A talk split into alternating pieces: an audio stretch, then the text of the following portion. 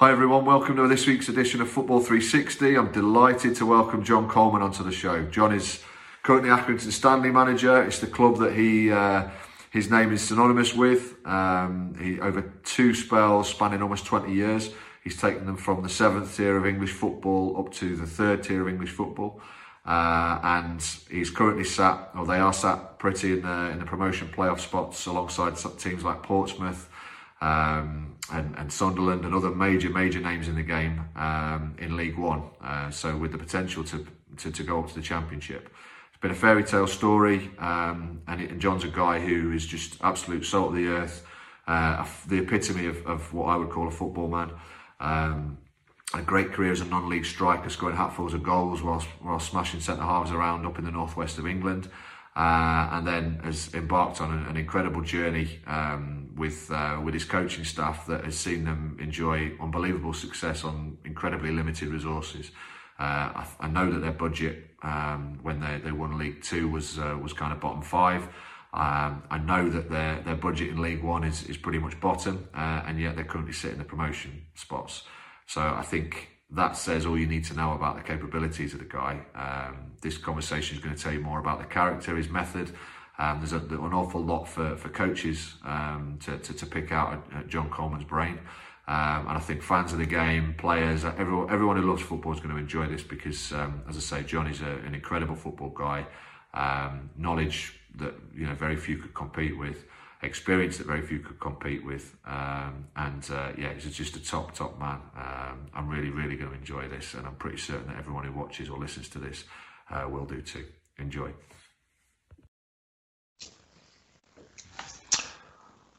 Welcome to Football three sixty. Um, this week, I'm delighted to have the Accrington Stanley manager, John Coleman, uh, on with me. Really delighted to get a man of uh, John's calibre and experience on the show. Welcome to the show, John. Yeah, thank you. Thanks for having us on. Yeah, no problems. Thanks a lot. Right, we're going to get started with a warm-up, as we always do. Um, so first off, uh, who's your favourite player ever and why? Well, it changes from time to time, and it changes through your life. When I was a kid, yeah. Gerd Muller was my favourite because I just idolised the way he scored goals. And uh, I had children very young, and my, my firstborn was a girl, Leanne. And if she'd have been a boy, she'd have been called Gerd. Wow. But, uh, but uh, no, I idolised him. I just think everything about him as a striker was what I wanted to be. And then as I've, yeah. as I've grown up watching football, Steven Gerrard's been my favourite. I think just the way he's played the game, the way he's played with many different teams, some good, some bad, but always yeah. won trophies with poor teams, I think, at times. Um, yeah. you know, and went from playing with fashionable players to unfashionable players. And it didn't it didn't alter this performance. And, you know, to score in the F A Cup final, European Cup final, UEFA Cup final, League Cup final, uh, you know, just the, the action on the cake was obviously that uh, the League Championship that he just missed out on. But, yeah. you know, as a player, I think he had everything. And um, I think, you know, everyone, everyone who young midfielders coming through should aspire to be like him, in my opinion, anyway. Yeah, yeah. I think it's funny actually because we've had a few people on here, and I think you're the first one to mention Gerrard. But um, I think everyone's got everyone in the game's got universal respect for him. Just unbelievable player, unbelievable character.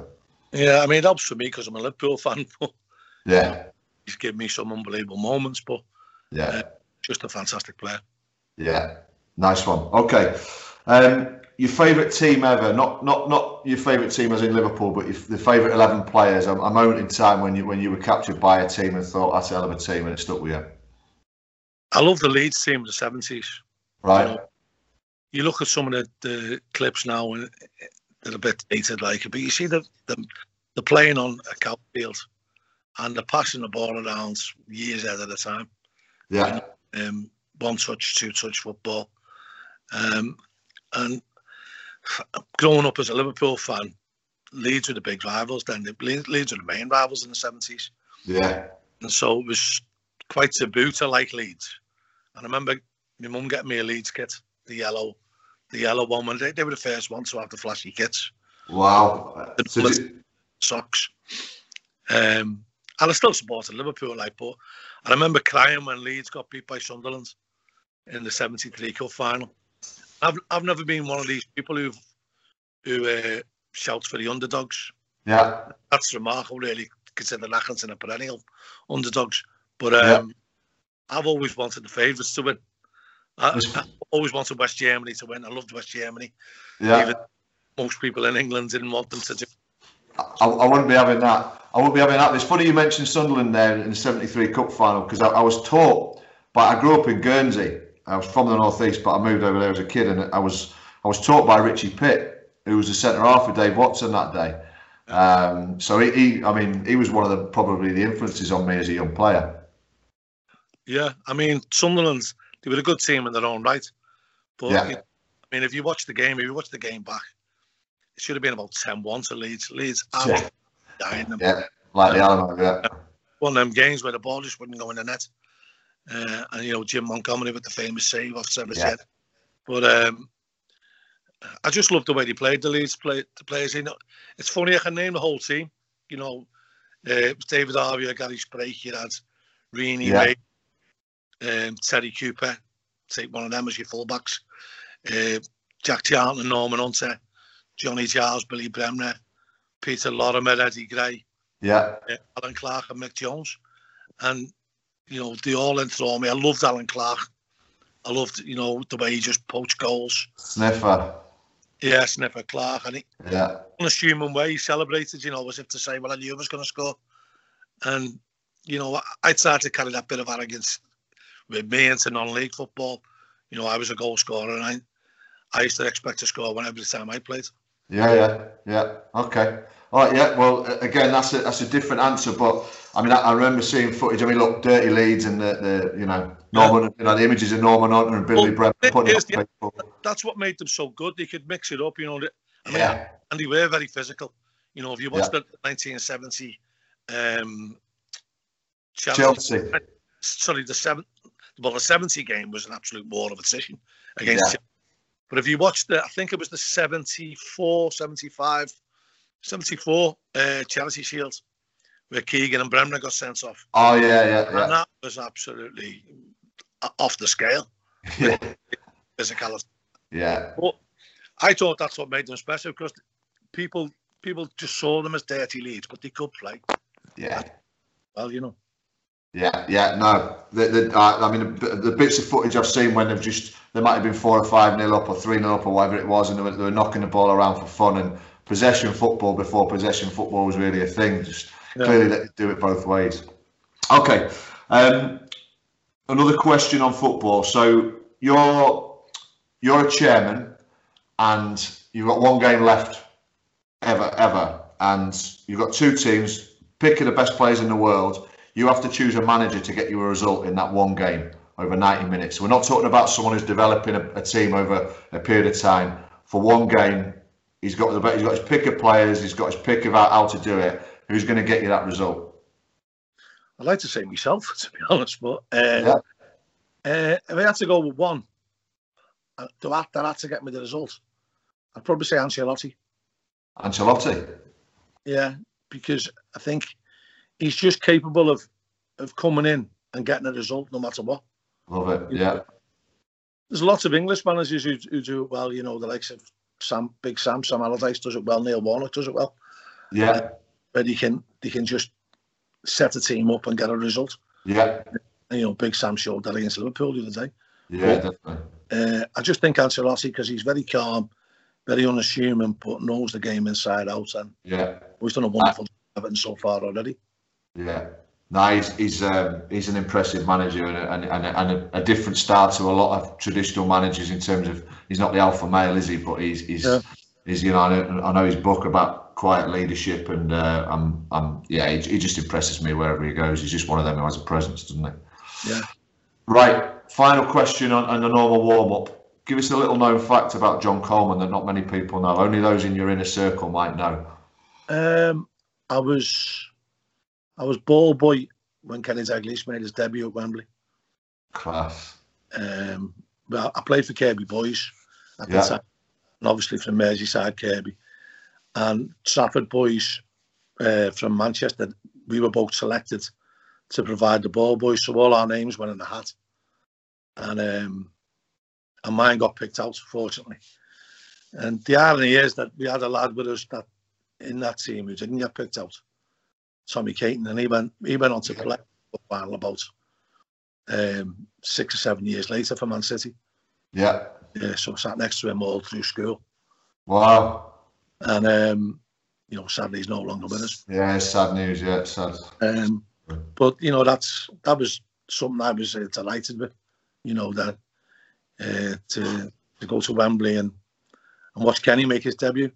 And ironically, my hero that day wasn't Kenny, because it only, he'd only just arrived, so we didn't yeah. know about him.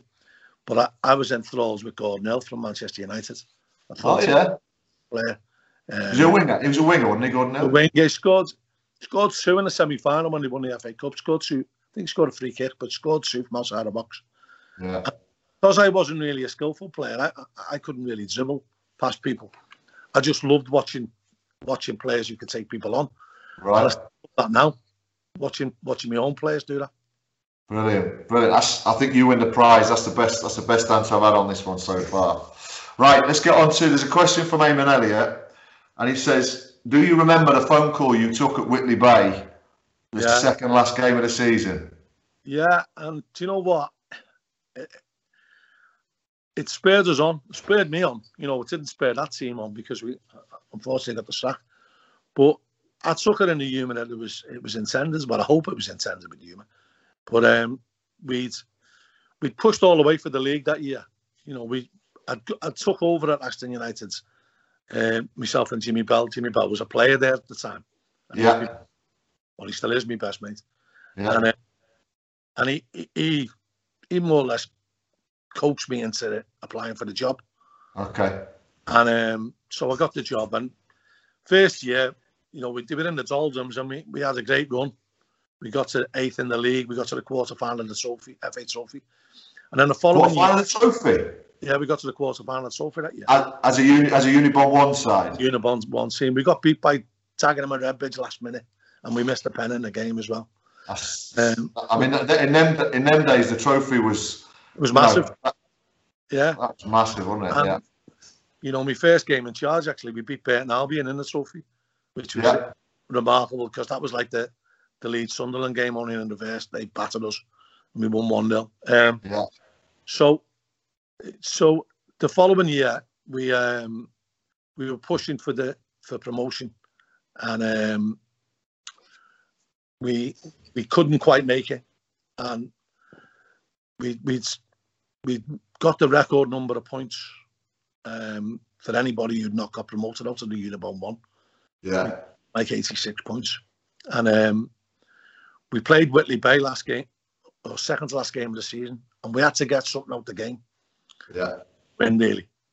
Because uh, the Worksop got the same or better than us. Um, they went up. Anyway, it wasn't to be. Worksop won, and we drew.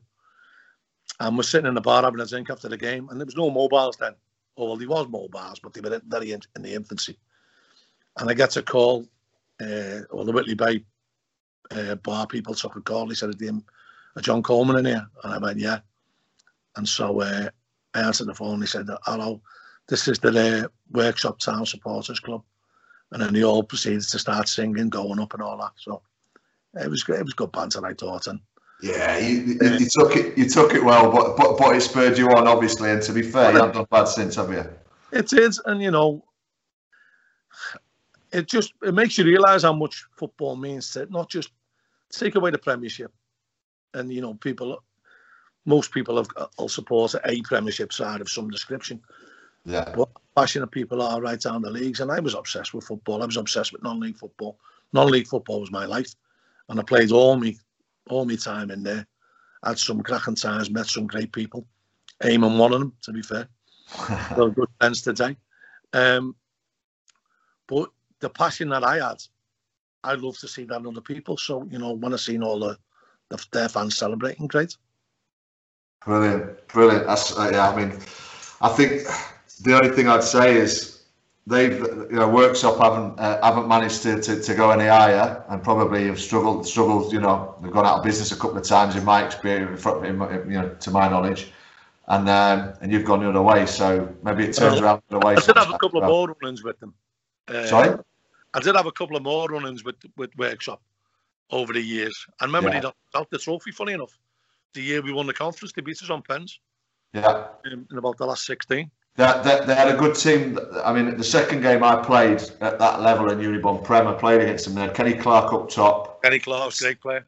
Stafford up top as well. Townsend. They had John Kennedy in goal. Well, that's um, in the end. I know, yeah. Yeah, he's a great goalkeeper. Great goalkeeper. That's... Yeah. Class. Okay, great days. Also, right.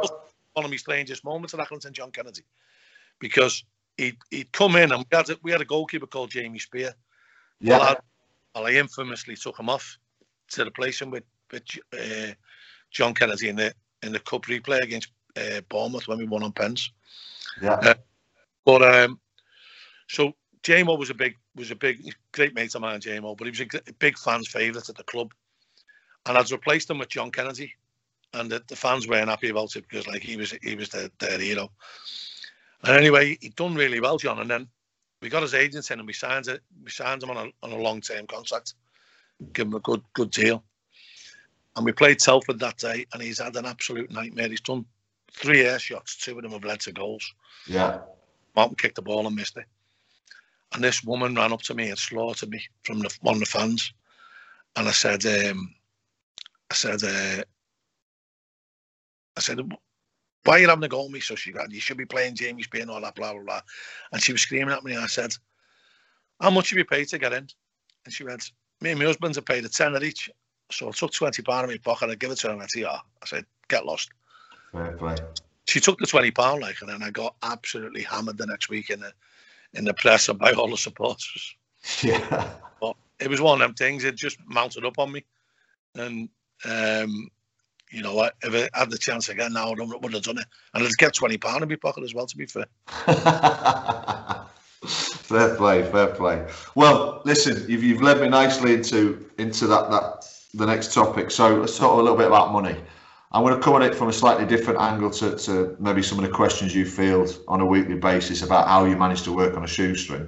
And I'm gonna, I'm gonna say, and, I, and I've, I've responded to your, to, to your chairman a couple of times on Twitter on this as well.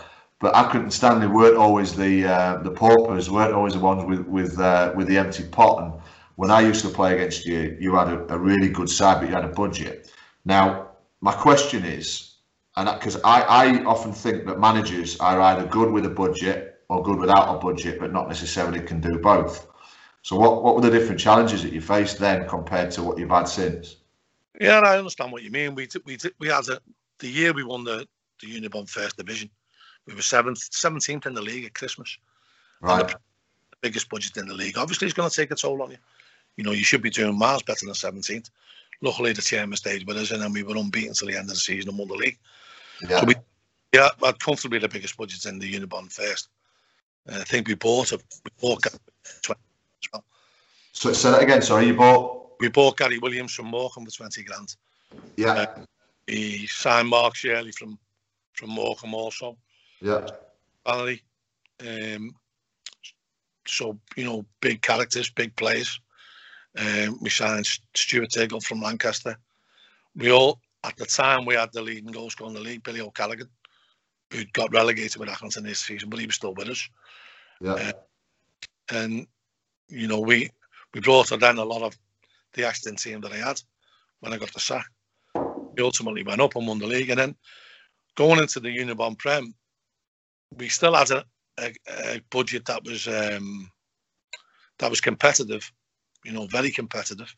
And we did pay money for Paul Mullen and Simon Callum. Oh, yeah. It wasn't the biggest in that league then. In the Unibond Prem, we still had the likes of Alty, who, who whose budget would have...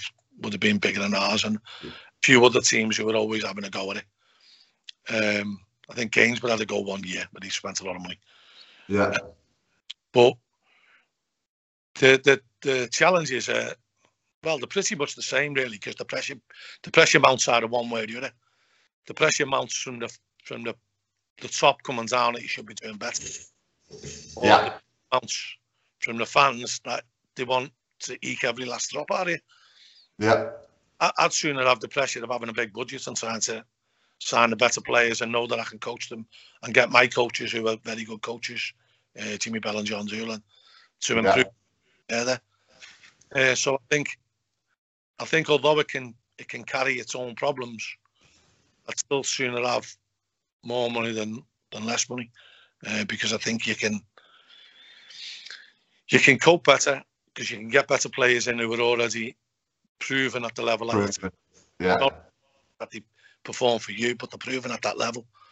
But you can also improve your infrastructure in your club, so you can have better facilities, and I think that is the big, and that's the one thing that's really been the most to compete against for me with having a low budget is the lack of facilities. And yeah.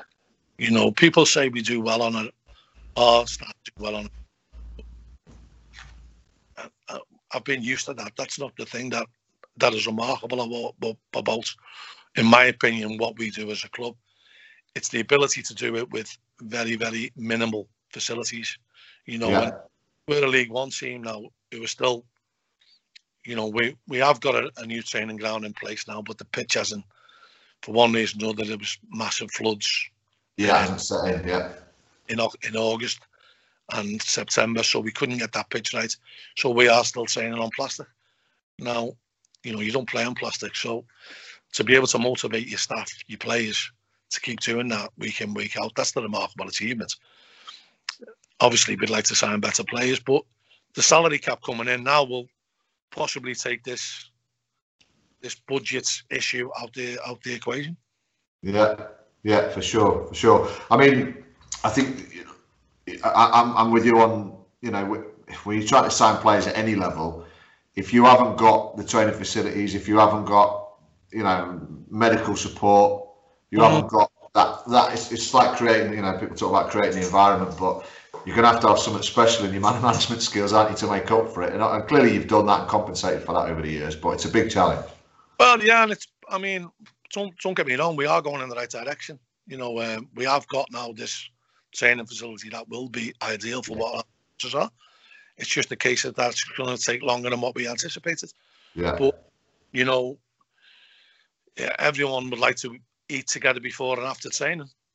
That's not an issue for us at the moment, and you know, with, with the well, with the COVID, no one can do that. So, yeah. Uh, but you know, we're, we're trying to put things in place that we can grow as a club. One thing that's been brilliant about our chairman is that, you know, he's infrastructure. He, he's improved the infrastructure of the club no end. You know, he's built a new stand on the far side. He spent a lot of money on the pitch. He's done well with the club. He's, you know, expanding the club. The actual clubhouse facilities, office facility. Yeah. And I think that's important because when we had the initial success in the Unibond days and getting into the conference, then no one expected us to win the conference. We were, no. we were relegation fodder. Um, and I think the team on the football side of it, on the pitch, progressed far too quickly for the club. And so the, the infrastructure lagged behind. Yeah, yeah. Uh, and the alt now, the, you know, the chairman has been with us four or five years. He's started to adjust that balance, and, and that was much needed because yeah. we, were a, we were a League Two club with Conference North facilities, and that yeah. you know, we had to improve that, and we have improved. Yeah, well, and I mean, look, you know, we're talking now, and the position you you are in in League One. I mean, I'm sure you're. I, well, I doubt you're pinching yourself because you're in it and you're doing the job and you're probably going through the same process you've gone through for goodness knows how many years. But everyone involved with the club or who's observing like I am, and every now and then I'll drop in the name Accrington Stanley when people say, well, who did, what the sort of teams you played against? Because the higher you go, the more I drop your name in. Um, so I'm hoping you get promoted for that. Um, but I, I mean, I'm out here in Spain and it's weird because over here you've got clubs like um, Eibar in the first, in, in, in La Liga, and their stadium holds about five and a half thousand. So in a million miles away from your ground, and yet they're playing against Barcelona and Real Madrid. So I see examples where small clubs can get up there and compete. I mean, it seems like a massive jump for you to get into the Championship, but there's reference points over here that would suggest you can maybe go even further. But I don't know, what, what do you think about that? Well, funny enough, I was in Spain um, just as the lockdown, well, the travel bans weren't, weren't in place at the time, and we were fortunate enough to get away to to the, um, Estepona for a week. Yeah. Um, I think it was probably about June, July time. And there was a team over there, uh, team from Ibiza. I can't remember the name of the team. You might know more than me. Um, and they were in the playoffs. The playoffs are quite complicated over there now, aren't they? Very complicated, yeah. yeah. Uh, so they were playing a game. I think it... They'll have been, they'll have been coming out of Segunda B, the third tier, into the second tier, I think. Yeah, so they were playing in the playoffs and they were staying in our hotel. Yeah. And I had a little bit of a chat with one of the coaches, and I couldn't believe how much staff they had. Yeah. And it, it was coming out their ears, and they were like a third division Spanish team. Yeah. Who, who, you know, you would think would pale in significance to, to League One. And they had them. They had staff coming out their ears. They had yeah. most at one stage. I thought they they do they do, but there's a little bit less money. So you know, I mean, there's said so that, I, the wage bill isn't massive. No, said, no. Said, would you not be better off having a bigger wage bill on less staff? Yeah. Uh, no, it's, it's well. Look, I I coach the under sixteens, well, one of the under sixteens teams, and we've got four four of us, including a video a video yeah. guy. So, you know, but but I think over here, football is absolutely king, like it used to be for us thirty years ago. So everyone want, wants to be involved in football in some way, shape or form. So the amount of people you get around the club in terms of volunteers, coaches, staff who be in and about the place, even if they're not necessarily delivering on the training ground or leading the, leading it, it's kind of like a, a badge of honour to be involved in a football club. And so yeah, it's, he, you get more bang for your buck. He was telling me that a lot of them were employed, and that that, that really surprised me. I mean, yeah. as a guy ourselves, you know, we've got to use Wycombe as our benchmark. Yeah. We, we finished um, we finished above Wycombe, Luton, and who's the other? Rotherham, not Rotherham. Wycombe and Coventry. Yeah. So the league, we finished, when we were in League Two a couple of years ago, we finished above them, and comfortably above them, to be fair. Now all them are in the Championship, so that should should mean, you know, for us. Um, and then we look at Wycombe last year in League One, and we played Wycombe once last year. We drew one one. They scored a ninety-fourth minute penalty to equalise at their place. We more than held our own with them then. So yeah. you know, they've done an unbelievable job. Gareth Ainsworth's been a fantastic job, and yeah, really having a go in the in the Championship as well. So. You know, from from that point of view, we've got to say, well, if they can do it, why can't we do it? Yeah. yeah. Um, and I, th I think with the with the lack of crowds, so you know, for example, when we beat Charlton the other night, they'd normally be fifteen, twenty thousand there. Yeah, the Valley, yeah, yeah. You know, Valley, and that wasn't the case. So whatever you say, it does help them. You know, it, it, it might get you. Know, referees are only human, and it might get you the the seed that's out, and the referees might go your way. Uh, with fifteen, twenty thousand people shouting for it. Yeah. But what, what we've got this year in League One is quite a strong league, but not no standout teams one way or the other. So there's no actual really top sides and no yeah. sides. Yeah. So, so, you know, anyone can do anything in this league this year, and it's just the ones who have a little bit of luck and get a little bit of consistency into their game can, I can step up. And, and, and my guess is you and the players have all probably learnt lessons, having spent a bit more time in League One and be, become established, because the first time you play in a league, you, you, you're going in, you're not going in blind because of the amount of research and, and opportunities there are for that these days, but being in it, my assumption yeah. is you're going to learn more about it. Well, once you start playing in it, I mean, you can watch videos till they come out your ears, and I yeah. a lot, and that's one of the things we do. We do study the opposition a lot. I bet. We're always looking to get that little minimum gains, you know, uh, and we're looking at ways that we can exploit their weaknesses and maybe worry about their strengths as well. But the one thing you, I wasn't prepared for was how physical League One was compared to League Two. All the players looked a little bit, a little bit stronger, a little bit fitter. Yeah. And then when I look at Championship clubs, they go up another level as well. So that's something we've we've always prided ourselves on, being very fit. Um, But I'd be lying if I, if I didn't say I, I did make a, a conscious effort to sign physically stronger players this season. Okay, so and and what and what about the style of football? I mean, it brings us nicely onto it, but to differentiate yourselves, I mean, I, I remember you being quite direct, like most teams were. You had Muller up top, and he was brilliant at holding the ball up, a big physical boy.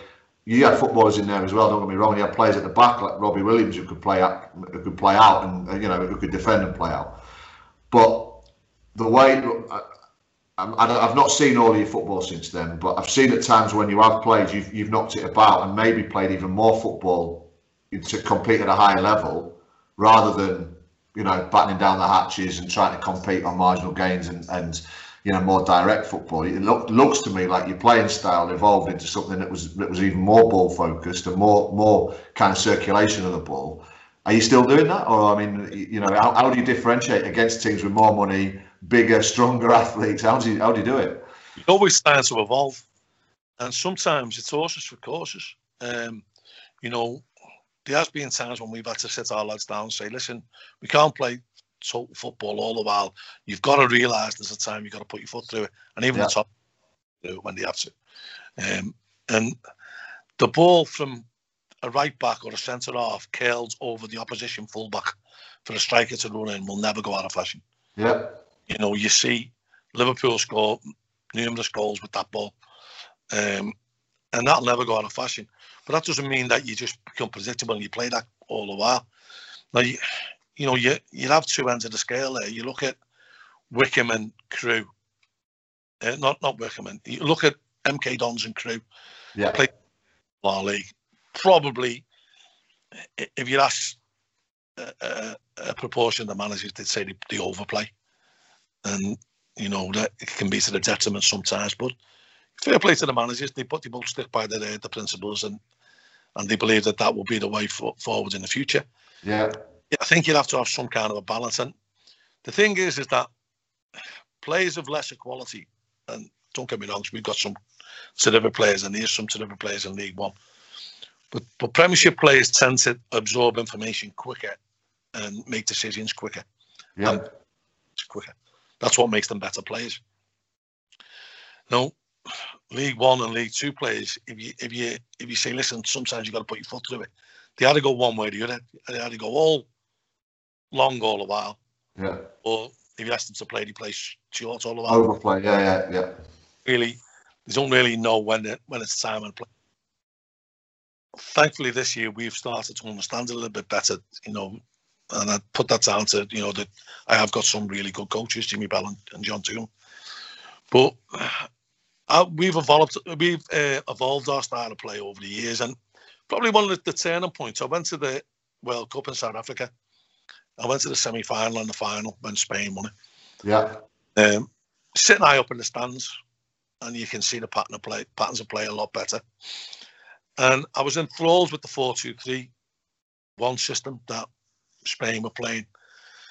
At times, they didn't really have a centre forward. They just all rotated, and yeah, they were brilliant at it. And it was really good to watch. And I came home and I said, I said to Jimmy Bell, my assistant, I said, listen, I said, we should have a go at this. I said, I know we won't be as good as them, but the principles should be the same. And if we can get three good players, attacking midfielders who can rotate, yeah, it'd be very difficult to, uh, to pick up. So, so anyhow, we, we, we, we tried it in the summer, and it was a long process, but we stuck at it. And round about the Christmas period, any up with us, um, we had... Then we had Jimmy Ryan, um, Sean McConville, um, Ian Craney came in for a bit and did well in there as well. Yeah. But we had footballers who could rotate there. We had Terry Gornell as, a, as our target man. Yeah. Because he wasn't scoring enough. The other three were, were outshining him in the goals, but he was doing a great work for the team. And slowly but surely it started to... We went... We had something like six or seven games at home where we were three nil up at half time each game, and I remember, um, I remember playing against um, Burton Albion, and it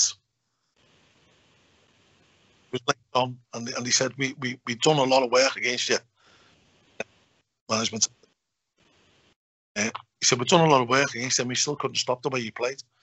And that took us into the playoffs. We ended up getting into the playoffs that year. We, we, we were on a great run. I mean, we we ended up losing to Stevenage over two legs. Yeah. But the unfortunate part for that was we went into the, to that to that playoff semi-final.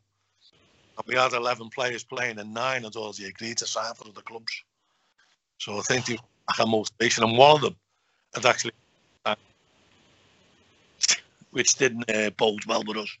Nah, that's the killer, that, isn't it? Was this in the Conference or League Two? Sorry, it was a Conference. No, no, this was this was um, this was in League Two. Right. So, you know, we've um, we we stuck at that system and, and, and played really well. As I said, got there and lost nine players, and then I wanted to play the same system the following year, and I just couldn't get the players to play. Yeah. So I signed players and I tried to play, and it didn't work. So I had to adapt, and that year I went to a four three three, which I don't really like. Um, and then we we've maintained them. We we won, we won League Two playing a four four one one, but very much trying to play through the lines. Yeah. Um, but we had Billy Key up top then, so we could go long when we wanted, and he'd knock a few people around. Yeah. And we Josh Windass running onto things, and uh, in the early years, and then. When we actually won the league, we had Caden Jackson, who had blind, blind and pace. Yeah. Get behind. So that allowed us to play. We had two really good wingers in Sean McConville and, and Jordan Clark. Yeah. Who were fantastic players in their own right going forward, but did unbelievably well defensively. Yeah. And that platform to play through the lines. And, you know, we really enjoyed the way that played. And then You, you keep trying to replicate that. We lost Jordan Clark last year, and then you have to change the way you're going to play. Yeah. And this year I thought if I was going to go a little bit bigger with, the, with my signings and a little bit stronger, I thought uh, three at the back might be uh, beneficial to us. Mark Hughes has been an absolute unbelievable pro for us. He's been outstanding, and he's getting better with age, like an old wine. And yeah. He hasn't got a lot of pace, but he can organise, and the three at the back has really served us well this year. A lot more stable. And we've still been able to play more attacking football with two attacking wing backs and, and three attacking midfielders. And, and and the three the three centre centre backs, because you'll have to excuse my lack of lack of knowledge on it, but I've not seen you play enough. But is your three centre halves comfortable on the ball? Yeah, they all are. You know, we've got Cameron Burgess from Scunthorpe. We we've got Ross Sykes who's who's come through our academy in it. I'll be amazed if he doesn't go for big money soon. Right. At the moment. And then we brought Michael Nottingham in from Blackpool, and he handles the ball really well. Yeah. So it's been three out of them four with Mark Hughes in there. They've uh, they've been comfortable on the ball. We've got, you know, a holding midfielder in James Keneally, who's been with us five years, who handles the ball really well. We brought him back from Sligo. Um, yeah. And then we've got attacking midfielders all over the place with with Matt Butcher, John Russell on loan from Chelsea, Sean McConville playing in there. We just took Gary Roberts uh, on a short-term deal to the end of the season, who's had great success in the in League One with Portsmouth. Yeah. Top player, intelligent, intelligent footballer, isn't he? We've got players who can handle the ball now, and we've also got, you know, lively forwards, and you've just got to get that balance right. I, I still believe in trying to play through the thirds, you know. I, I used to have a, I used to have a little thing with, and I spoke to Seamus Keneally about this, my captain, um, who came with us from Sligo. When, when we managed the Sligo, I, we used to do a lot of, a lot of work on shape and pattern of play. Yeah. If we get a goal kick and we and we can, from that goal kick, we can have comfortable possession on the halfway line. It's been a success, and that's always something that's really stuck with us. We started to do that. So we we recognise that sometimes, and a lot of the time, you have to go along with your goal kicks. But if you can play it out, don't play it out and keep it round the back for ages till you lose it. Yeah. Play desire that you want to get forward, and you want to have possession on the halfway line going into there after trying to attack. And that's been one of our mantras that stuck with us. Yeah, yeah. I mean, listen, what you've just said in the last five minutes there, the evolution of the teams that you've managed has covered most of the commonly used systems in the game. No, you've talked, you've talked four three three, even though you don't like it. You've talked three at the back and five two. You've talked about, you know, the rotation of four two three one and, and getting those three, three or four of them rotating. I mean, you've covered nearly everything there. So I, I guess I don't think there's any point in me asking you, you know, is there one particular system that you prefer and you like to use commonly, because clearly you're adaptive just as, as you progress through the leagues and progress with different personnel. Yeah, I mean, the one thing that people get heads up sometimes on systems. Yeah. You can players, you can play any system you want. Yeah. Yeah. You know, players on the pitch. Their ability on the pitch will overcome any system. Yeah. And desire will overcome a lot of systems. You know, sometimes you've played against, you've, you've done this in the past, where you've played against teams who've been right up for the game. And you're looking around thinking, if he's got thirty, yeah, you know, they've got the same player who's playing right back is playing right wing. Same yeah. centre half is playing centre mid. Same player is playing centre mid. Seems to be playing centre forward. Yeah. But that, it's sometimes, it's special. And it's very play against them. I always say to our lads, don't don't get heads up and don't let a system beat you. If yeah. you get by a system, that's a flaw in our mental state. You know, oh, we, really? and, and we're too prepared to overcome different systems, and we are keen to to identify what systems we're going to play against. But when all said and done, if your eleven are better than them, and you all win your individual battles. I mean, we did equate it last year, and we haven't so much banged the drum on it this year, but we tried to say, listen, take it like a Ryder Cup game. So if you take it like the Ryder Cup and, and play in pairs, yeah. So if you if you if you take it that it's a five pair game, so your right back and your right winger is a pair. Yeah. Your centre halves are a pair. Your left back and your left winger is a pair. Your centre mids a pair, and your two strikers are a pair. If you win three points in the Ryder Cup, so three years win your battle, you're halfway there. If four years win the battle, you've got a great chance of winning. Yeah. If five of your pairs win them battles, you're winning most games you play. Done. Done. Yeah, I'm with you. I mean, I'm, I mean, that's a brilliant analogy. And, and as a centre half, I I really struggle with the way that defenders apply themselves in the game to, to stopping goals, to keeping clean sheets, to blocking, to you know, to to defending the pen, penalty box really. And I hear a lot of people say, well, Harry Maguire's not a good player. And I hear a lot of people say, John Stones isn't a good player. And I hear a lot of people say, you know, such and such isn't a good player. I think centre-halves and defenders in general are getting hung out to dry by constant rotation in the modern game and, and a lack of unit-based understanding and those those partnerships. And if there's if there's a more important partnership on the pitch than the two centre-halves, or three if you're playing three, I, I don't know what it is, because that that is... I'm not saying it just because I played there, just because I identify with it, but that is the heart of, of, of the pitch, because not only is it responsible for stopping the op opponent scoring, but now, generally for most teams, it's the, it's the point at which you've got to understand how to play out and the patterns that you want to use to get out. So, I, I, I, I you know, I loved it. That's the first time I've ever heard that Ryder Cup analogy. I'm going to use it from now on, um, and, and I, I love to hear that. I think it's a brilliant way of approaching it. I mean, the thing with centre-halves is it probably it's probably the most important situation of distance, of distance control, distance between each other. And I think you can you can possibly get away with your two forwards being too far apart or too close. You can probably get away with your midfielders and your wingers to a certain extent with your fullbacks. But the, the distances, you know, you you have the old rope analogy, don't you, where the right back goes pulls the centre-half over, the other yeah. centre-half, the left back comes over. But them actual distances, and I've, I've always tried to base it on around about twelve yards. If you're getting any more than twelve yard gaps in between your defenders, you, someone's going to exploit it. Yeah. And, you know, I'm a little bit like yourself. As I want defenders to defend. I want people to throw themselves into things. I want them to block. I want them to win headers.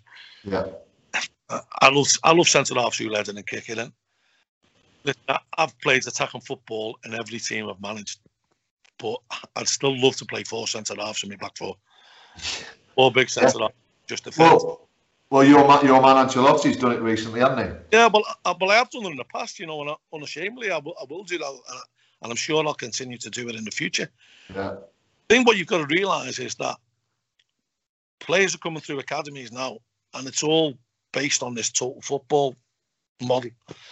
And I think people aren't being taught the basics of defending.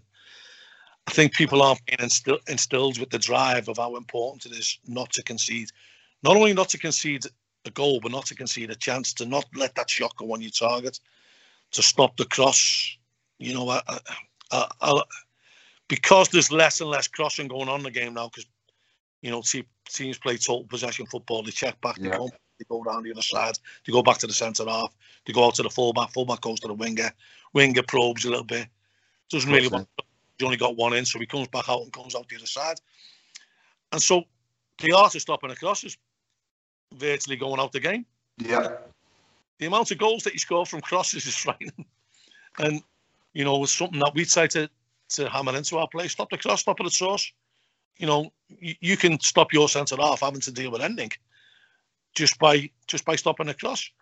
I think it's interesting you say about Harry Maguire and um, and John Stones. I think if you combine the two of them together, you'd have the perfect centre-half, wouldn't you? Wouldn't you just, uh, you know, I, I don't think there's enough attention played to the art of stopping people.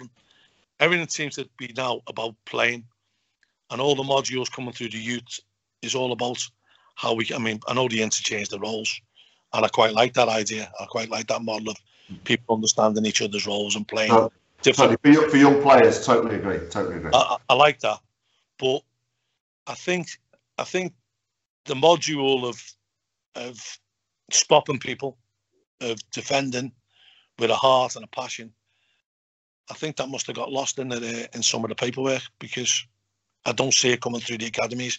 I go to watch twenty-three football because I have to shop in them areas. I have to yeah. try and keep players on loan. And I'll go and watch a keeper, and I'll go and watch a centre-half. The keeper never catches it, and the centre-half never heads it, because they haven't got to. And so what you've got, and l- listen, let's get it straight. Premiership football and League One and League Two and going down into the conference, it's a different sport. You know, you don't get the time in, in midfield that they get in midfield. You don't get the time on the ball at the back that that they get in the Premiership. Yeah, different sports. So now you're teaching players. You're bringing players to professional academies. Don't forget, they've got the pick now with this E Triple P, where they can take they can take our best players for peanuts. Or whatever, yeah. So and so they teach them to play a sport that ninety-nine point nine percent of them aren't going to play. They're teaching them to play a game that they're not going to play, because yeah. they're not. Yeah. Very, very few of them are going to make the grade into the Premiership. So then they have to apply the trade at our level.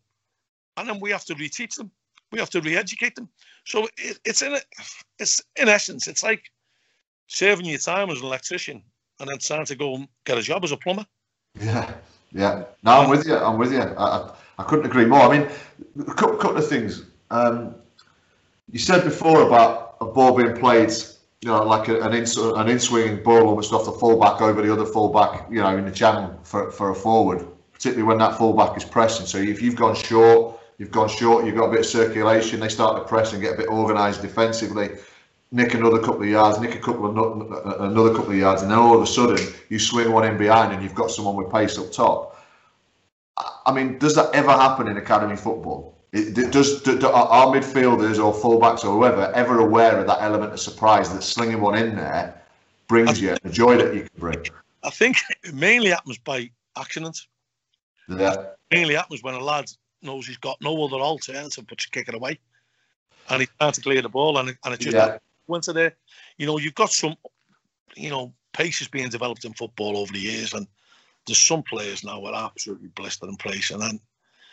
You know, I had to give me right arm to have, have, have the pace that some of these young lads have got that I see coming through. But there's having pace and knowing how to use your pace. Yeah. And being given a platform to use your pace as well. So if you've got a, a really, really quick player who's got dramatic acceleration off the off the blocks, why are you asking him to come short all the while and present himself? Yeah.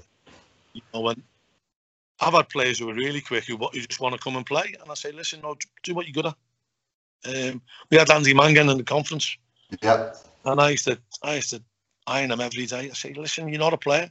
Don't try and be what you're not. Yeah. And stretch, and then you stretch them, which allows then the better players to play.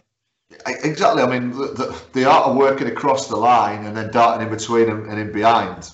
How many times do you see runs like that? I mean, I'm talking about at all levels of football, because yeah. because it, it all, all filters down, right, doesn't it? If if the, the ideals of, and obviously, you know, I think Pep's got a lot to answer for. I mean, he, he don't he don't he don't need to say sorry to anyone, but he's got a lot to answer for, because the consequences of everyone trying to emulate what he started doing in two thousand eight, two thousand nine, I think has had an impact on English football, which is going to take years to repair, because everyone wants to be a ten, or everyone's got this number on their back and their identity. And like you say, most of them are coming this way, not running away from the ball. So it's, I mean, look, it's a bit of a generic, generic statement. And I know that there's, play, there's coaches out there and clubs who are addressing it individually. But as you say, the coaching curriculums all reflect, or that, sorry, they don't reflect the type of qualities that you and I are talking about there. They don't. Yeah, I mean, I've got to admit, I love watching Man City played up, to be honest. Yeah, no, me too, me too. I, me too. I love the way they, I love the way they probe. I love the way the the the, the, the finding solutions to the way the game's gone. Because the game has yeah. gone, bits that out. But I love the way they, they, they keep it round, and then they'll dart through, and Sterling get round the back and fire one across, and they score. I lo- so I do I do love watching that. Yeah. You've got you've got certain teams who who'll try and play that way. Liverpool have got two. I, I love watching Liverpool at the moment, but they've got two extremes. When when they, they keep the ball around the back and they're, they're slow and ponderous, they don't look a good side. No. When they they want to touch football around the box and people take chances and people take risks, uh, they're a far better team, and they, they score great goals, and they, and they blow teams away. Well, under, under Brendan Rodgers, I don't know if you remember that lunchtime kickoff when they were four nil up against Arsenal after about twenty-five minutes, but that that was unbelievable, because it was an Arsenal team coming this way and a Liverpool team just just literally two, three passes and bang, in it went. And it, it went, it won, it won possession, it wasn't patient, it was just bam, bam, bang, and it was that was incredible. I, I always remember that game. You were breathtaking under Brendan Rodgers, and it's sad really, because he doesn't get the credit he deserves for that team, because yeah. he probably under underachieved the following season, and that that sort he carries that stigma with him, which is, is wrong really, because he's he's been good team since then as well. Yeah, but it's it's difficult to get players in the modern day now to take risks in the right places. And I mean, I watch Liverpool as a fan now, so you know, far from me to criticise Jurgen Klopp, but I just because they have so much of the ball, I don't see the reason why they should have sixty, seventy passes to take a chance on the edge of the box with a pass when they could take it after five, because they're going to get it back anyway in about thirty seconds, twenty seconds. Yeah. Listen, I've always encouraged our players to try and take risks in the right areas, you know. So when we get the ball into the final third, don't come back out. Yeah. Defender, you'll know as a defender, if the ball comes into the final third and you can make them play it back into their own half, yeah. you think, job, you're delighted. Yeah. And you, you get a little bit more organised, a little bit more compact. It's, you know, it's that much easier to defend in the most dangerous areas. Yeah, and I bind our players up. I say, no, you know, Defenders, you know, defenders were no good at school. They were last pick at school. Well, the goalkeeper was the last pick. I said all the top players were strikers because I was a striker. I, that's true. That's true. I said, but all the prime real estate is. I said, we're, we're now Westminster. It, the edge of the box is Westminster. I said, uh, I said, uh, you go to the midfield and it's just all right areas. I said, you're, uh, you're getting the really, the, the, the really, um, rural places and the, the, the, the low value real estate yeah. back yeah. because you score goals there. So I said, yeah. why, why come out the posh areas? Why come out the, the prime real estate areas, which is the final third?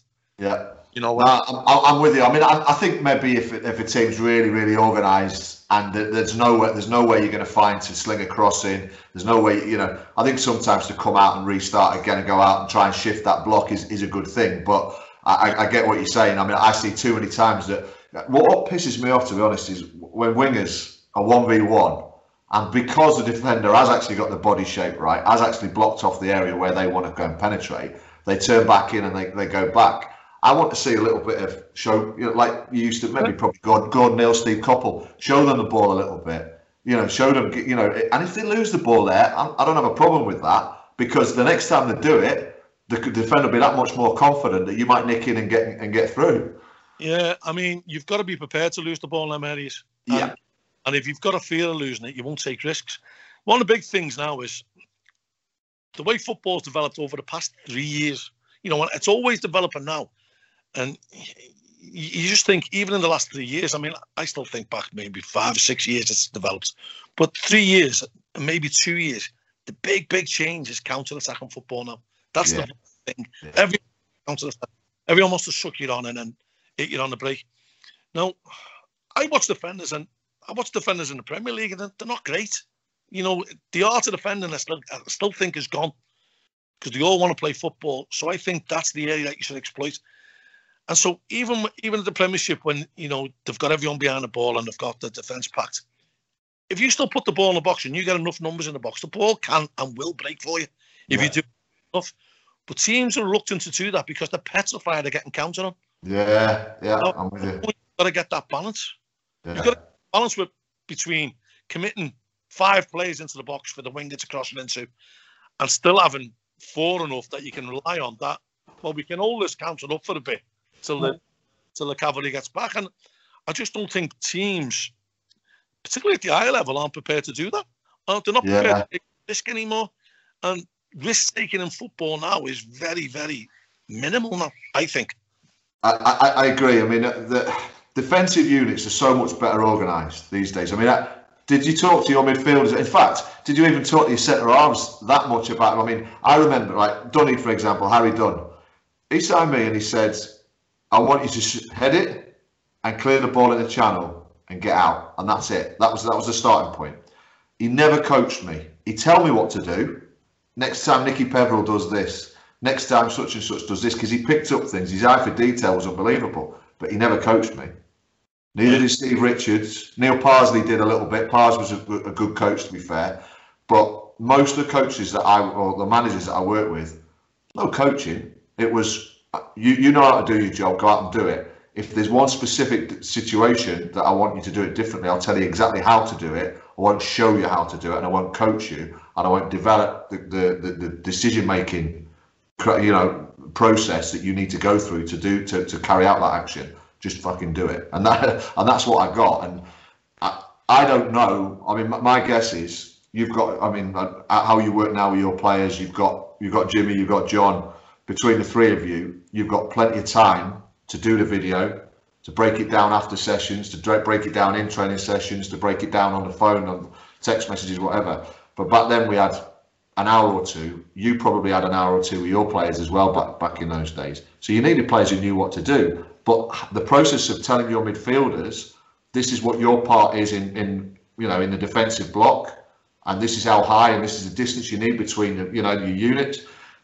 I don't think that ever used to happen for us, and I, I, you know, I'll be surprised if we did for you. Well, that was the big that was the big turning point with going from from part time to full time. You had yeah. so much more time to work on the finer details.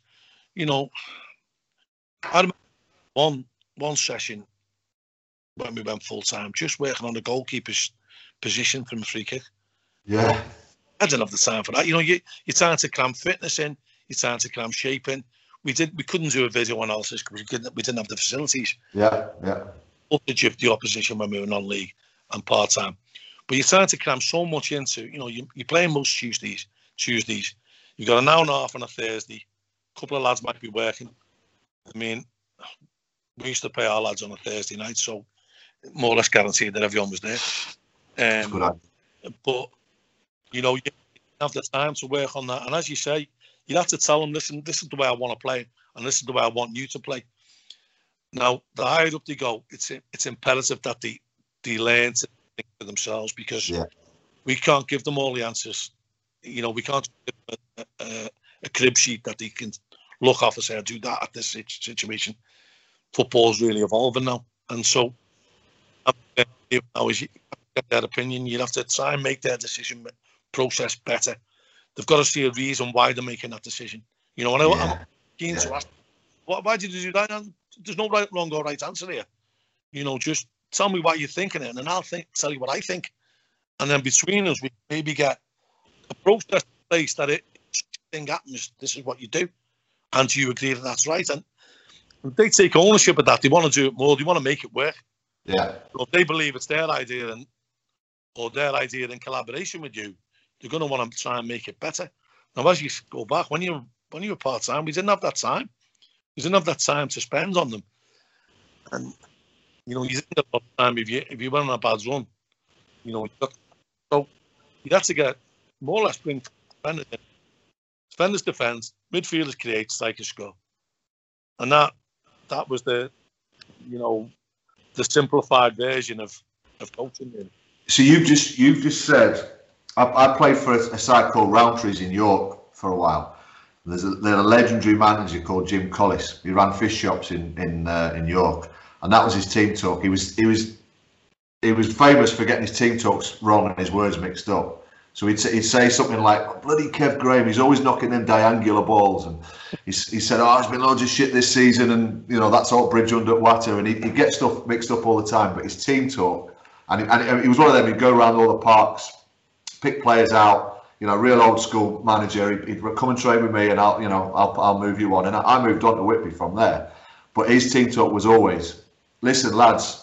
I've said it before, I'll say it again, defenders defend, midfielders create, attackers score goals, get out there." And that was it. And and he was a legend. And like you say, what you just said there, that's, you know, the essence of what, what they, they need to do still exists. Of course, there's loads more detail that you can add, and the more time you have to work with players, the more you can help, you know, cr- help them craft their their trade, because that's what it is really. Like you say, it's about independent decision makers adding to their, yeah. their, their original skills.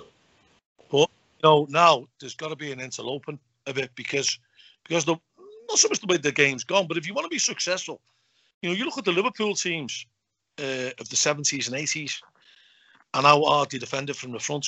You know, Ian Rush worked his socks off the time press, and you see a lot this, or the gagging press that people are very up with, and people are, are very into this pressing.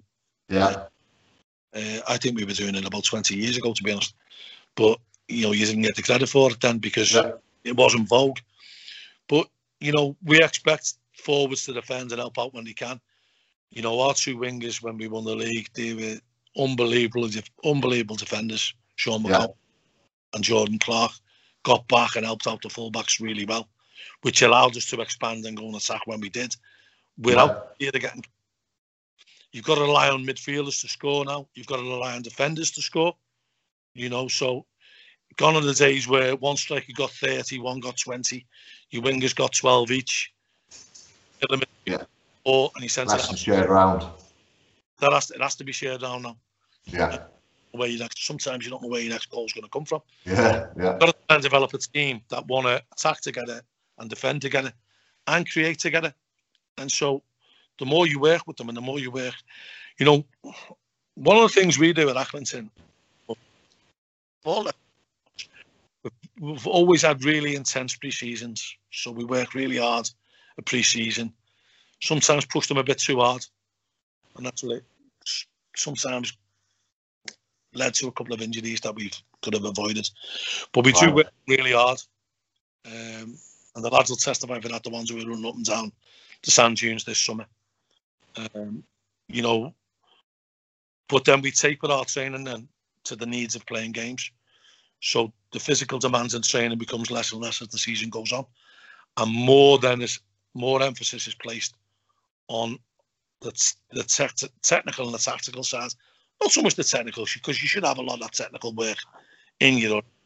I was going to say, I mean, I, I always say to people, for me, pre-season, and again, you know, you're talking about a, a different level to what I operate in, but in a part-time game, pre-season, that five six week block that you've got. That's when you get your patterns in. That's when you get your technical work in. I I, I think pre-season is important for fitness, but to be honest, in a part-time game, players have got to take ownership of that themselves. You know, well, I, I, I'm not there to get them fit. I will get them fit with what we do, but what I want them to understand is how we're going to play as a team come day one, and that's yeah. really important at that point. You, you've got to get that in. Now, we we do get that in in pre-season, but we do we go heavily on the fitness, and then. Yeah. Throughout the season, and we lower the physical demands, but then we do constantly re- reinforce this is how we're going to play, this is this is how we're going to get, this is how we're going to beat this opposition, this is how we're going to beat that opposition, this is how we're going to defend against them. And the more they do it, the, the more the players, because they're all involved, so you can change your team and everyone knows the roles. Yeah. And you've you've got to you've got to keep reinforcing that. But you can't really tax them too much, because the games will be taxing enough as the, as they are. So you've got to get the you've got to get the balance right, and we believe we, we do do it in a in a way that suits us, suits our purposes. I, I'm not going to argue with you, pal. You haven't done too bad, are you? Well, you know, sometimes sometimes uh, players will complain that they're not playing enough football. Yeah. You can't get them to play, but they've got to be ready to play. I mean, you go back to go back to the non-league days, and you'll know this yourself. The first two or three weeks of, of non-league, when I played, when I played when I was younger, you get a, a lot of the older fellas who come back dramatically out of shape. The first three weeks with them losing about six pounds, yeah, and and getting themselves to a position where they could now train. You know, now in this day and age, forget football, professionalism, and all that. With the advent of social media and all that, all the young lads, they're vain now, aren't they? Oh so yeah, the gym, it's gym life for them, isn't it? Yeah. Yeah. So the drinking culture is almost all but evaporated out the game. Yeah. You know, you still get the odd ones, I suppose. Um, and sometimes it's good for team spirit and, and yeah, right. you can right. get, but that's all but of evaporated now. So you haven't got that period of trying to get them into into the weight shape and the physical shape, because they're already in physical shape. They've all got, they're all ripped. They, they, they could all be swimwear models. Yeah. So it's now getting them football fit, getting them fit to play a game. Yeah. Now, as you say, they should take ownership of themselves. Well, they do. They do now. The hard part is keeping them fit to play a game of football, and that's yeah, conditioned. Yeah, yeah. Totally yeah. different, and that's constantly, constantly the battle, because I don't chop and change teams. I've never been a rotator. I've never believed in that. I never will be. I don't think, unless I get a job in the Premiership and then I'm forced to. But um, I've never believed in that. I don't really like making subs. I've never been one for the sake of it. So, you know, the year we won League Two, we had twelve games. I didn't make a sub for for eleven of them. Um, I didn't change the team with the twelve by one, and that was the goalkeeper who was in a car crash on the way to. So I don't like making changes. I don't like making subs. I, I will if I have to, and I will if I think it's necessary. But I can't stand watching substitutes made that weaken teams. Watch substitutes made to to waste time that ends up adding on time that where teams can sit with. It's because they, they make a sub to try and to try and run the clock down or try and stifle the game. Yeah. Just, if your best teams work and play to the end. Yeah, I'm with you. I mean, the only thing I'd say about that is, what about the stats on the physical side of things? Are you seeing players taper off after a certain time? Well, that, that's one of the things that we do, an intense pre-season, so that they, they don't get into that situation. Okay. So I had a lad who... Um, who played for me at Southport called John Doolan, who's an um, who's an analyst now at Crewe, and Crewe play terrific football, by the way. You know, yeah, you keep the ball off you, like you feel doing a good job, doing a good job down here, I tell you. I'll save you, yeah. And you feel as though sometimes you should throw another ball on for you, but we we um, we ended up beating them this year. Um, I was I was I'd just done my press and I was walking down to go into the manager's office, and John was waiting for me, and he said, and he said. He said, uh, you know, one thing I'm, I'm amazed about your teams, how fit they are, how they keep going right to the end. How, how, you know, is there anything specific that you work on? I said, no, we... And that was pleasing to hear from from an outsider, really. Yeah, well, and a specialist in his field as well, obviously. Yeah, and and I said, you know, I said, no, I said, but it's some of the things that we've prided ourselves on, and we believe we get it done by doing a really physical pre-season and then tapering our training to meet the needs of the game. So we, we never really overtax them now during the week. Yeah. Uh, training. You know, we might overtax their minds a little bit. Uh, yeah. Take the information in. But I believe if you've got that f firm foundation of a good, solid pre-season, it stands you in good stead. Yeah. Okay.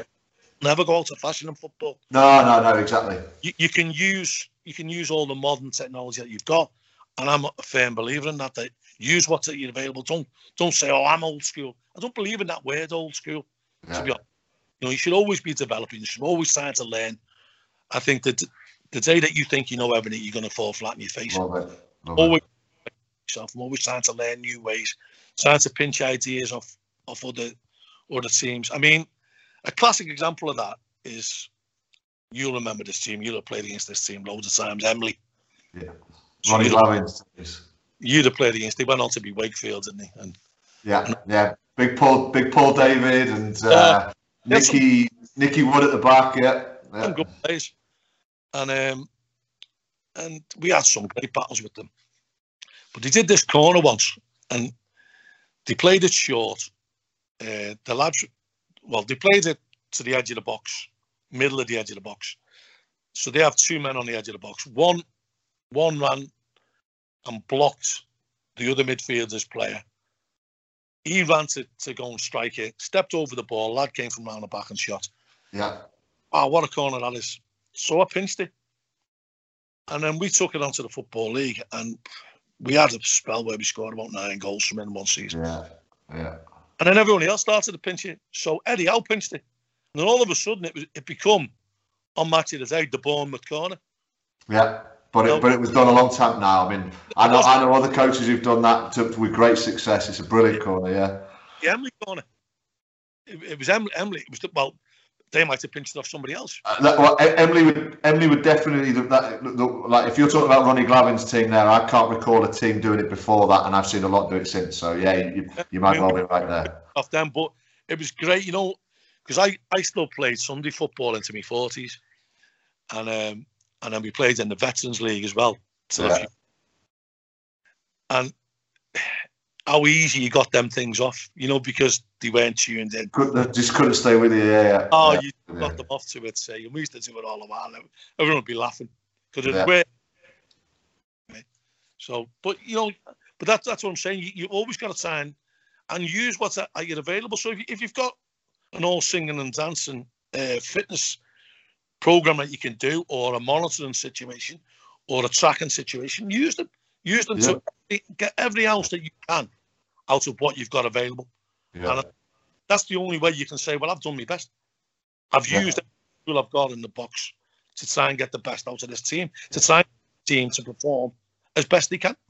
Yeah. And there's, there's so much out there. I mean, the awareness, if some of these things You you had to use twenty years ago, you'd have used them. Of course, Just we didn't know about them. The big, the big, big plus for me, honestly, has been the um, the advent of video.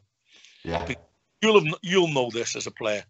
So, you, a corner comes in, you've got your man, you you tight tight enough to your man. The ball goes over your head, someone heads it in. So you walk off at, at half time or full time. Who had him?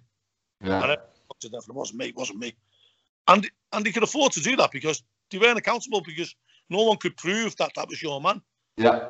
The minute you could watch videos... You don't need to have the argument there. You just say, let's have a look at it when we get in. Yeah. And that changed it. The, the advent of, of all our games being recorded changed more or less immediately accountability for defenders for me. Yeah. Well, for everyone really, but particularly for set plays. Yeah. And that was a big, big boost for me. And yeah. we used well after that, you know, so. Brilliant, brilliant. Okay, so listen, we've been going for, for nearly an hour and a quarter. And as as I always say this to everyone who's been on it, because I love talking football, but I say it because it's true. It's been unbelievable and it's flown by, and, and I'm sure we could carry on. But I'm going to I'm going to finish on, on one topic, and that's that's young coaches coming through and the way that coaching's changed. Now, you're, you're a teacher by profession originally, is that right? Yeah, I uh, I qualified to be a teacher. I only actually taught for a year, but I, I went through my uh, three years degree. Yeah. So I did learn how to teach. Yeah. yeah. And, and and that's what I want to ask you about, really. So so the, the process of how to teach, and I referred to it before with some of them gaffers that I had when I played, um, and and over my conscious lifespan in football, I now see coaches and managers who emotionally have probably got similar intelligence, because That, that's always existed. There's always been people who can motivate people, who understand players, who understand what makes them tick.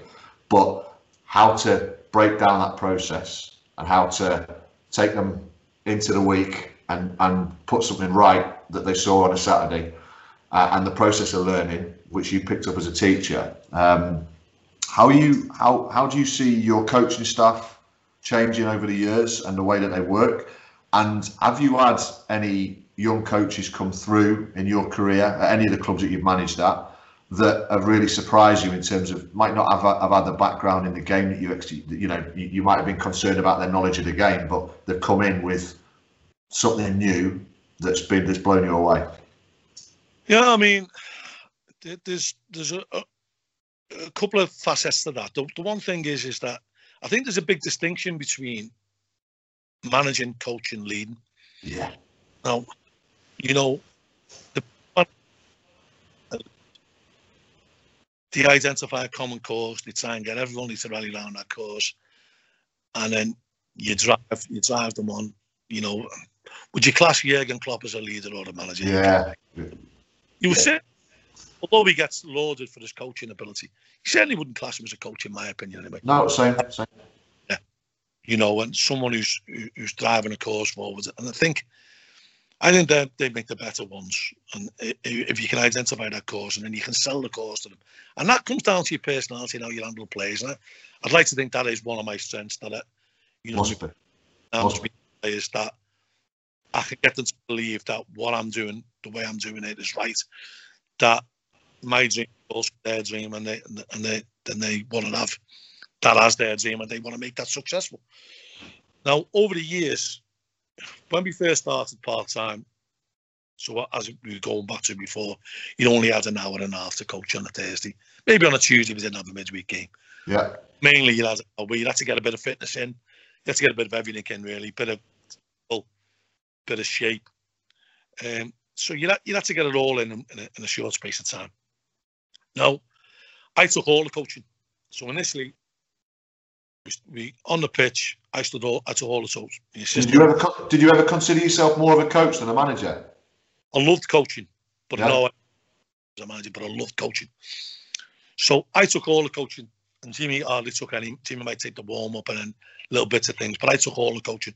So yeah. all the technical work, all the not all the tactical work, all the ideas of coaching, all the, the methods we were doing, all the phases of play, the, the little functions we were doing, was all what I wanted to do.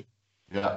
And you take a little bit off your coaching badges, but you take that a little bit off with the managers that you've played with or played under, and eliminate the things that you thought were bad, enhance the things that you're trying to make the things that you thought were good better. And over the years, that has, has turned full on its head. So over the years, I've watched Jimmy develop as a coach. Yeah. To be one of the top coaches in the country now, and he doesn't get the credit for it. Right. I've, I did my pro license with, uh, um, my A license, sorry, with John Doolan, who also played for me at Accrington and Ashton. Yeah. And he's a good friend of mine anyway, he played with me from Kirby days. And I've seen him develop as a top coach. So I've seen the two of them now develop into such a stage now where I very rarely do any coaching now. Yeah. I, I watch every session. I pick bits out that I think we can improve on. Uh, when I step in now and again in the shape, it has a dramatic effect because I don't often go in. Yeah, so, so it's an impact, yeah. When I do speak to the players, they listen. Well, I'd like to think they listen because yeah. it's not a background noise anymore. Uh, but I've then watched Jimmy and John become two top coaches who don't get the credit they deserve. I see all, you know, I've got nothing against foreign coaches, but I see a lot of foreign coaches getting a lot of credit they rightly deserve, but at the expense of, of English coaches getting yeah, yeah, yeah. And, and I still bang the drum on John and Jimmy. Their understanding of the game, the way they can spot things that I haven't spotted in a game while the game's going on. I sometimes get hurt up in the emotion in the game. Yeah, you can break it down and, and cold, not cold, but calm and calculated, and he can say, no, he's not there, he should have been there, he should have been there. And then when you watch it back on video, the right, the way they try and um, identify patterns of play that we can play to to overcome the opposition, the way they study the videos and then relate that video into training. And so it's been a really good blend, you know, of, of me being able now to take a back seat. Yeah, gradually, yeah. Learn more about watching me players to actually have more of an insight into each individual player by not having to coach them as much now, because I trust them really with my lives, John and Jimmy. Yeah. But being able to observe them actually absorbing that coaching, see what players are getting it, see what players aren't. So it makes my job a lot easier, but a lot more fulfilling. I still miss coaching. Yeah. But I do like the blend that we've got now, where I can just step in now and again. Well, and it's, it's just... It's the same as you, I mean, you said before about watching the World Cup games in South Africa from a, a higher vantage point. And you can see the patterns of play more clearly from up there. From my assumption is, and I've seen, I've done it a little bit myself, as a manager, you need to sometimes come out of it, the training session, because when you're there delivering five yards away from a player or dragging a centre-half into here or whatever you're doing, a pattern or whatever, you're in there and you're living and breathing it. You're almost as involved as the players are. When you're out of it and you see the people who are paying attention and you see the ones who are, who are busting the bollocks to get in the team on a Saturday and you see the ones who've got a deficiency with their first touch because it's always taking it a little bit too central instead of away from their body, You, you you pick stuff up that that guy who's delivering in the middle doesn't doesn't do. So I mean, we, we we benefit from that a little bit here, as I say, because of the culture here of having quite a lot of staff, and we do we do get to see the players a little bit more than than perhaps other coaches do. Yeah, I mean, one of the big pluses for me in the lockdown and the lack of fans, and don't get me wrong, I'm still desperate for fans to get back in because I think well we were we're all fans of the game, aren't we? First, before we were anything else, but. I've taken now to sitting in the stands for games. Yeah, it's quite high up now, and it, it does not give you the better picture of the game. And yeah. It's going to be difficult when fans come back to do that, because I don't really like sitting in amongst the fans, because I think then that can detract from your observation of the game. Yeah, the, the influence well. of it. But it's been really refreshing to be able to sit back, even at our home games. You know, we only sit about eight or nine seats back, but it's still. Better advantage. I was going to say you, you need you need that promotion, pal, to add another tier onto a couple of the stands. Yeah. You're not quite high enough yet, are you? And there was times when we were in the conference where I used to, I used to go up on the T V gantry. Yeah. I used to watch it from the T V gantry, and then I'd shout on, and then I got warned off. A linesman reported me for coaching outside yeah. the area. So, but that was good. I could see I could see better patterns of play, but.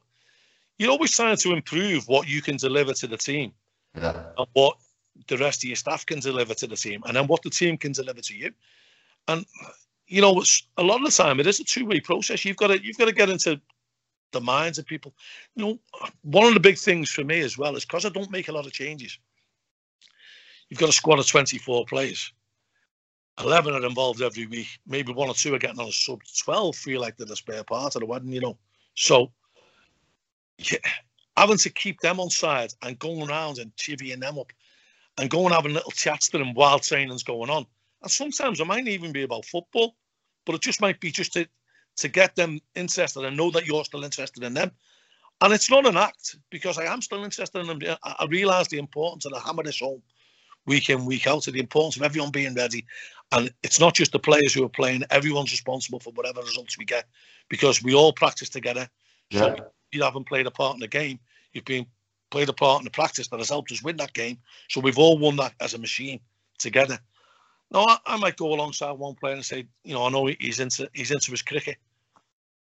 England, England have just took another wicket there, blah blah blah, and just keep him, oh yeah yeah, and then talking to yeah. him, yeah.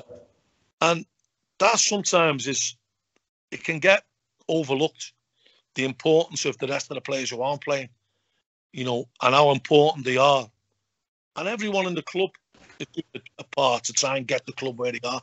The year we got promoted from League Two, I sat the players down and I said, listen, I believe we're going to get promoted this year. And we were favourites for relegation. I said, I believe we're capable. I said, we had a great run last season. I said, but everybody's going to pull in the right direction. I had the chief exec there. I had some of the office staff there. I had the kit man there, the physios. I said, you're, I, I had some of the youth team players. I said, everyone will play his part and everyone should celebrate it. I said, be it being the kit being right, be it the youth team coming in and helping us with the shape by by doing what the opposition do and us trying to replicate what they're doing and how we're going to combat it. From the chief exec getting it right for the, the paperwork, for everything. Everyone's got a little role that we all should be proud of when we get promoted. Yeah. For us all. And it was great that we did go on and do it. Brilliant, brilliant. Yeah, I mean, as I say, eleven players might win your football match, but you're going to need your full squad of eighteen or twenty-four to win your league. Well, it's great to hear, uh, you know, I, well, I did actually give the quote that, that President Kennedy did. You know, this was three or four years before he landed a man on the moon, and he went to the headquarters and I said, so this would be about sixty-three. Right. Nobody earlier, because he died in sixty-three, didn't he? So it would be five years, six years, and he went to NASA. And he was going round, like, you know, it was a it was a visit. Yeah, yeah. And uh, he come across a janitor, and he said to the janitor, "What do you do?" He said, "I'm helping putting a man on the moon." And that's that didn't half strike home for me. Yeah. Plays the part. And, you yeah. know, that janitor has helped to put him on the map. Yeah, yeah, absolutely. Brilliant story. I think I have heard it before, but not for a long time. John, um, like I say, we're knocking on for an hour and a half, pal. Um, I I loved I loved that. Um, really enjoyed talking football with you. The people who will watch this, like I say, a, a, you know, be a lot of coaches who watch this will, will love some of the things that, like I say, the Ryder Cup thing really stands out for me. The parents, I, I absolutely love that, but there's so much more to pick out of it. I'd, I'd structured a few questions, obviously, and we've covered every one of them throughout this process. So, you know, your your game style, your style of football, and the way that's evolved, the way the game's evolved, the way coaching's evolved. Um, you know, the the money side of things, the part time, full time stuff. I didn't actually have to ask the questions; it just came out in the in the conversation, which is probably the best way. So, um, all that's left for me to say is, um, I can't. I, I hope you keep getting promoted, so I can keep saying that. You know, I played some of my career against the Premier League team. Um, And I'm just, I'm blown away like most people are. You know, I, I know, my, my assumption is that you started playing football in Kirby just the same as everyone else. And maybe you never expected to get anywhere near where you are right now, going to places like Sunderland and getting results and potentially, you know, getting up from League One. I think it's just been an incredible career, really inspirational, um, top man. Remember, I mean, when you talk about Jimmy there, my abiding memories of Jimmy, uh, him coming off the bench and trying to kick the fuck out of me for the last twenty minutes of a game. He couldn't run for run very well, um, and he, he had he had a pretty pretty vast vocabulary um, that we shared. We, we had we had a couple of exchanges, um, and uh, but but to hear how he's he's you know you've kind of grown with a family, I guess, over these years. It's an unbelievable journey, and um, well done on that. I wish you all the best in the future, and, and once again, thanks because I really enjoyed it. Thank you. Thanks a lot. John, take care, pal. All the best. Cheers.